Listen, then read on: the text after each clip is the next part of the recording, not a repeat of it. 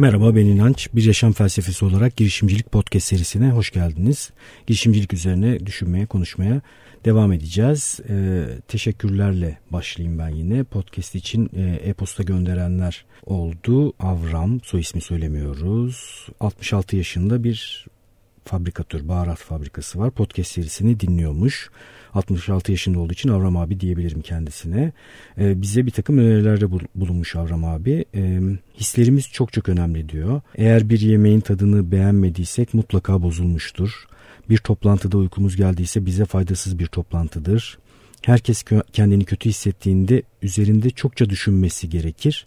Mutlaka yolunda gitmeyen bir şey vardır ve bir an önce çözülmesi şarttır. Sevgiler, saygılar demiş. Avram abiye çok teşekkür ediyorum ben. Podcast'i dinlemeye de devam etmesini rica ediyorum. Oğluyla birlikte şu anda baharat fabrikası gayet yolunda bir şekilde devam ediyormuş. İşlerinde de başarılar diliyorum. Benim işaret dediğim şeye Avram abi his demiş. Daha önce e, işaretlerden bahsetmiştim.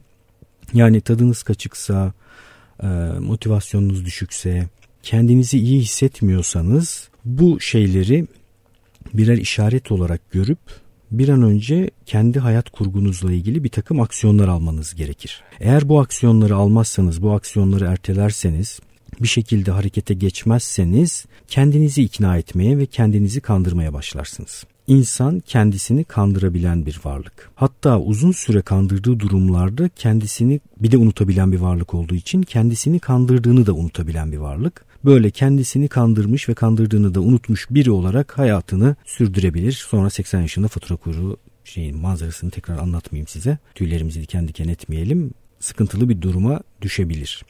Onun için can sıkıntısı dediğimiz şey aslında güzel bir şey. Birçok açıdan güzel bir şey. Harekete geçmek operasyon içerisinde de mesela sıkıntılı eylemler var. Bir takım çabalar göstermeniz gerekiyor. Arada canınızın sıkılması gerekiyor. O anlamda iyi bir can sıkıntısı. Onu da bir kenarda tutarak hayatınızı sürdürmeniz lazım. Ya da bu tarz büyük işaretlerde can sıkıntısı size bir işaret gönderiyor. İyi ki de gönderiyor. Yani bu durum diyor senin için iyi bir şey değil. Yani sen bu oyun kurgusu içerisinde mutlu değilsin diyor. İşte bazı insanlar bu durumlarda aksiyon alıyorlar, konfor alanları dışına çıkıyorlar, risk alıyorlar ve bu hayat kurgusu üzerinde söz sahibi oluyorlar. Zaten bütün konu gelip gelip buraya dayanıyor. Sorumluluk almak, kendi hayatıyla ilgili sorumluluğu üzerine almak. 20, 25, 30 yaşlarına kadar hayatın içerisinde suda böyle bir akarsuda akan yaprak misali savruluyoruz. Hayat bulunduğumuz koşullar, bulunduğumuz ülke, aldığımız eğitim, çevremiz, annemiz, babamız bizi bir yerlere doğru götürüyorlar. İşte o gittiğimiz yerlerde mutsuz oluyorsak artık bir dur demek gerekiyor. Ve sonra her şeyi yeniden tasarlamak gerekiyor. Kendi yaşamının tasarımını yapmaya başlamak gerekiyor.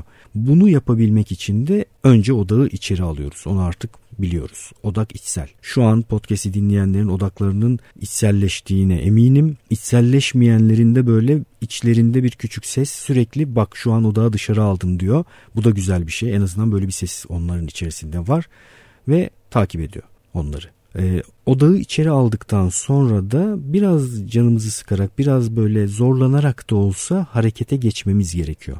Birçoğumuz e, harekete geçme konusunda sıkıntılar yaşıyor olabiliriz. E, çünkü kolay bir şey değil. Kolay olsaydı zaten herkes hayata, ha, e, harekete geçiyor olurdu. Yani hepimiz açısından burada demek ki bir sıkıntı var. Yapılamayan bir şey var demek ki. Harekete geçmeyi bu kadar değerli hale getiren de bu. Herkesin yapmıyor olması, yapamıyor olması. Bununla ilgili düşündüm ben okumalar yaptım, bir takım okumalar da yaptım üzerinde sıklıkla düşündüğüm bir şey. Her insanın harekete geçme engelleri farklı olabiliyor. E, ama bir tane temel şey var, unsur var ki önemli. Yönetici işlevler dediğimiz şeyler. Yani öz denetim mekanizmaları, öz kontrol mekanizmaları temel sıkıntılar burada çıkıyor. Özlem Sürücü'nün e, benim sevdiğim bir akademisyen arkadaşım 2015 yılındaki kitabında listelediği yönetici işlev, işlevleri şimdi size söyleyeceğim.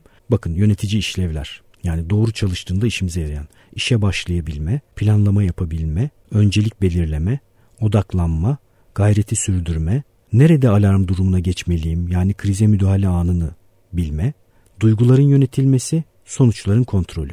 İşte bu listeyi yaptınız mı zaten sizden iyisi yok. Bu podcast'te bu listeyi yavaş yavaş e, yapabilir hale getirmeye çalışıyor sizi. Yönetici işlevler ne zaman sıkıntıya uğruyor ya da hangi tür bireylerde sıkıntıya uğruyor? Çocukluk dönemindeki yaşantılar önemli. Mesela her istediği yapılan bir çocuk olarak yetişmiş olabilirsiniz. Instant gratification yani anlık olarak hazza ulaşma dediğimiz bir kavram vardır.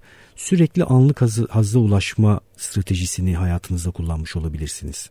Yani bende mesela vardır ağırlıklı olarak bu.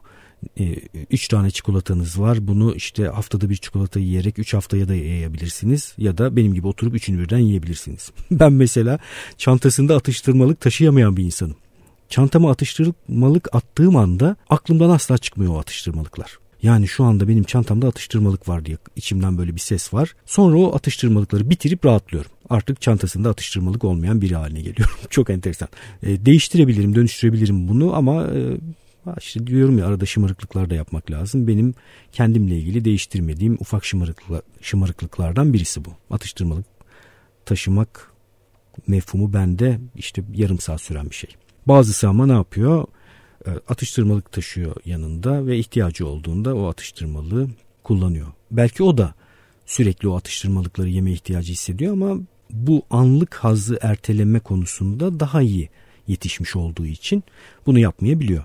Çocuklar yetiştirilirken buna dikkat etmek gerekiyor. Yani 3 yaşından sonra 0-3 yaş ayrı bir vaka onu söylemiştim daha sonra yine konuşuruz. 3 yaşından sonra özellikle yavaş yavaş mesela canının sıkılmasına müsaade etmek gerekiyor. Sürekli oyalamak, sürekli bir şeyler yaptırmak yerine şu anki veliler, e, çocuk yetiştirenler bu, bu hatayı çok yapıyorlar.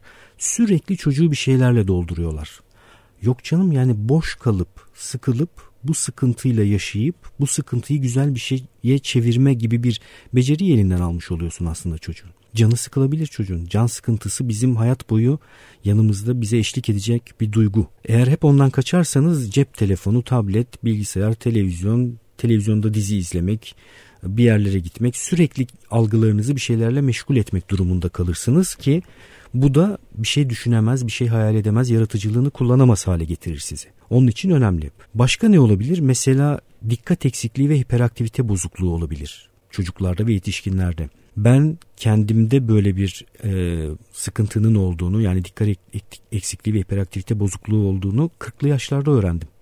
Bir gün e, bir e, çalıştay sırasında e, bir fikir üretme toplantısı sonrasında akademisyenlerle yapılan bir çalışmaydı bu enstitüde. E, psikoloji alanındaki bir profesör eğitim bitimine doğru yanıma geldi. Dedi ki sizde dedi hiperaktivite var farkında mısınız dedi. Yok canım dedim hatta bana dedim çocukluğum boyunca ağır abi muamelesi yaptılar. Yani hep ağır hareket ed ağır ağır olarak gördüler dedi.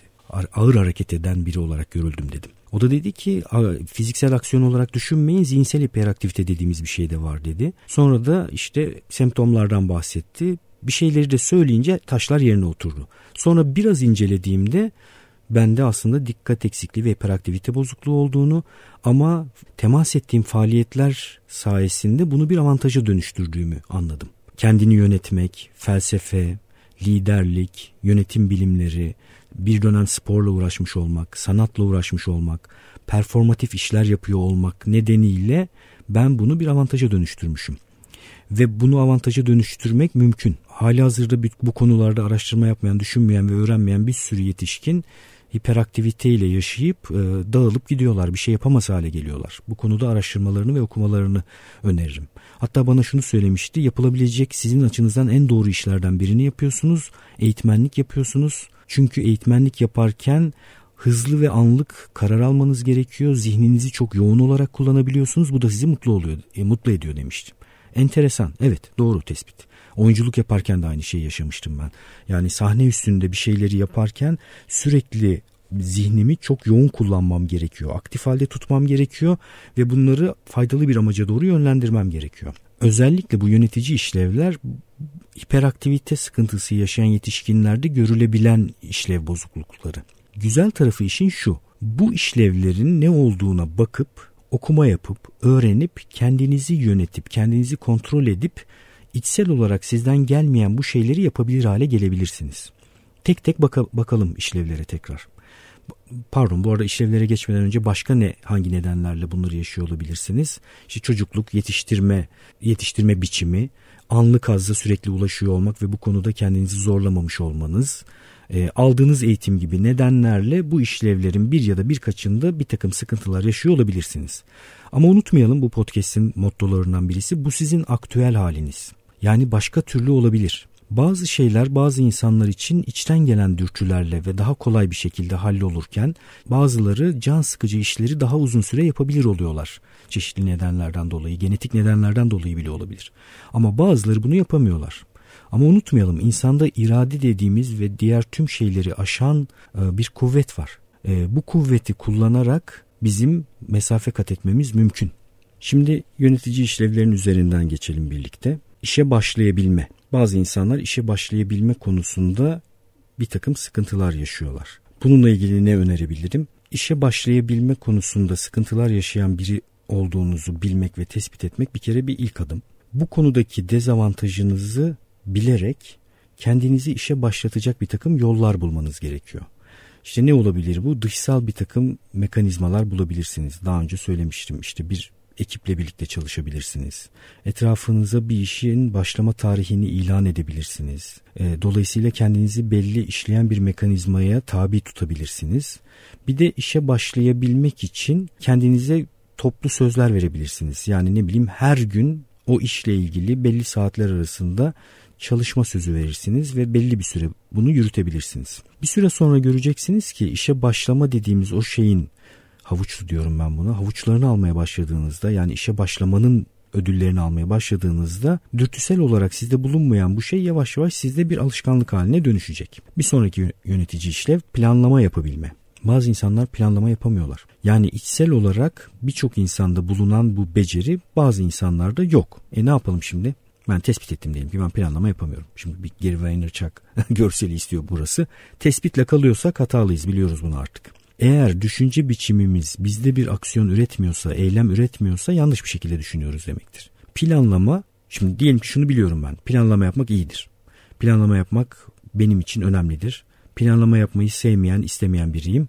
Ama bu bilgiyi kullanarak planlama yapmanın benim için iyi olduğu bilgisini kullanarak planlama yapma iradesini gösterebilirim ve planlama yapmaya başlayabilirim. Sonra planlama yaptıkça yaptıkça yaptıkça başka insanlarda çocukluktan itibaren gelişen ve ödüllerini aldıkları bu planlama davranışı bende biraz daha fazla çabayla ama yerleşebilir. Öncelik belirleme en önemli insani e, becerilerden bir tanesi. Benim bununla ilgili bir blog yazım var. Yanlış zaman yönetimi için şunu söylemiştim başlık olarak. Yanlış zaman yönetimi yani gemi batarken ortalığı süpürmek. O kadar çok insan var ki bunu yapan. Yani başta gemi süpürmeye karar vermiş. Gemi süpürmeye başlıyor.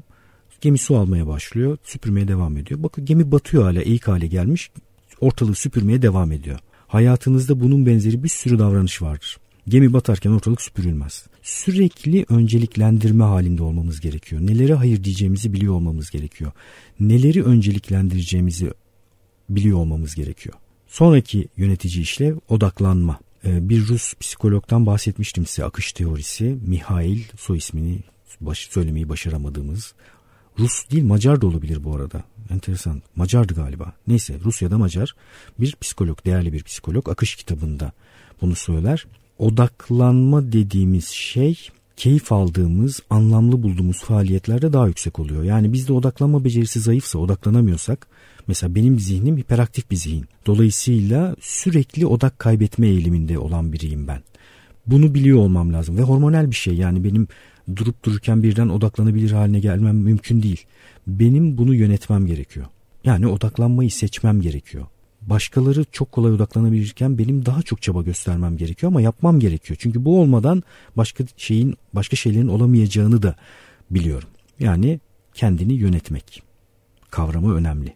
Gayreti sürdürme yine temel işlevlerden bir tanesi, yönetici işlevlerden bir tanesi. Bazı insanlar bir şeye başladıktan sonra şeyde çok görürüz. Spor salonları, Seth Godin de kitabında bundan bahseder.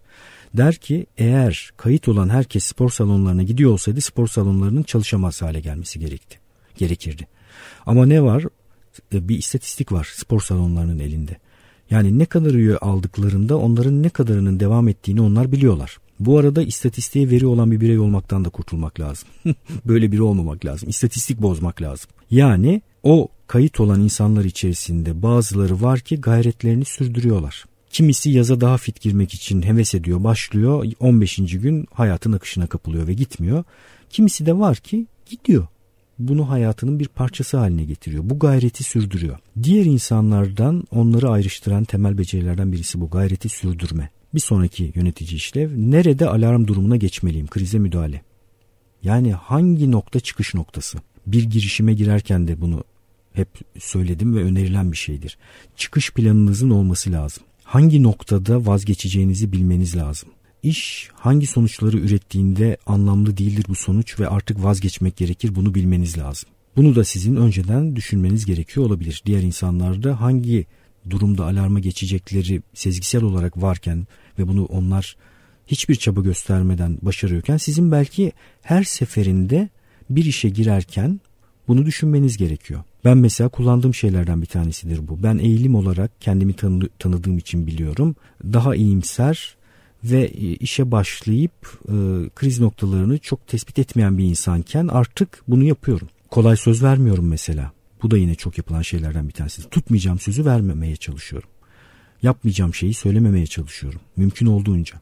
Ve kriz noktalarını önceden belirliyorum. Bir sonraki madde duyguların yönetilmesi. Efsane insanı öne geçiren şeylerden bir tanesi. Yani duygu yaşamamak demek değil bu arada bu.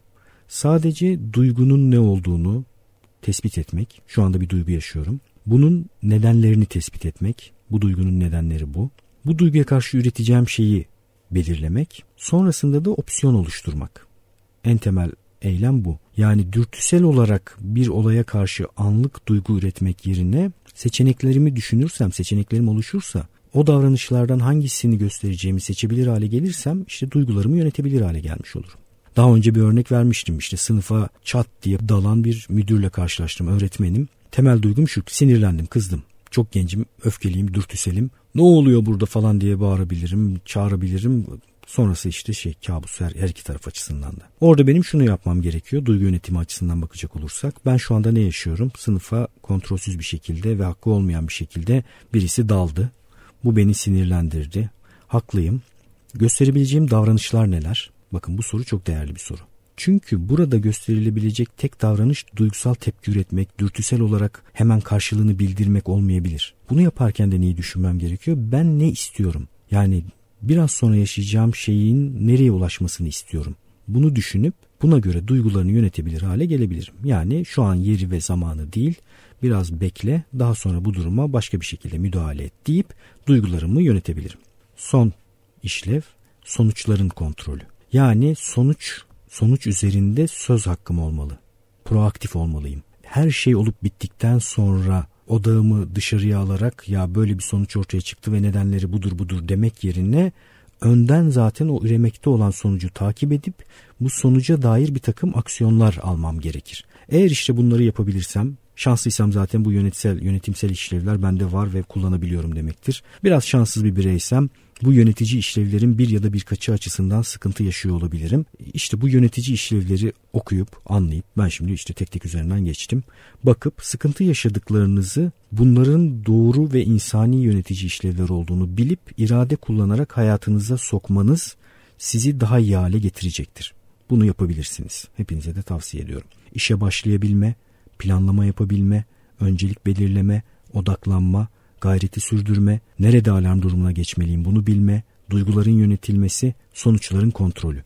Bu yönetici işlevleri hayatınıza geçirin diye öneriyorum. Evet benim için yine keyifli bir podcast oldu. Umarım sizler için de öyle olmuştur. İnanç.fikritesat.com adresine hemen hop diye bir tane e-posta gönderebilirsiniz. Bunu şu anda söylediğim anda da evet ya ben de göndereceğim işte bir, bir zaman gönderirim falan diyorsanız da yapmayın. Bu sefer farklı davranın ve hemen uygulamanızı açın. inancetfikritesat.com yazın. Konu kısmına podcast yazın. Sonra da merhaba dinliyorum çok keyifli deyin ya da merhaba şu konularda değişiklik yapın deyin bir şey deyin. Ee, inançayar.com podcast sekmesinde ulaşabilirsiniz podcast ile ilgili linklere, içinde geçen isimlere. Bu arada her gün öğren e, YouTube kanalına abone olursanız orada da dolu muhabbet serimiz var. Video üzerinden takip edebilirsiniz. Kanala abone, olabilirsiniz. E, bir takım e, eğitim serileriyle ilgili demolar var. Onları takip edebilirsiniz. Bir sonraki bölümde görüşmek üzere.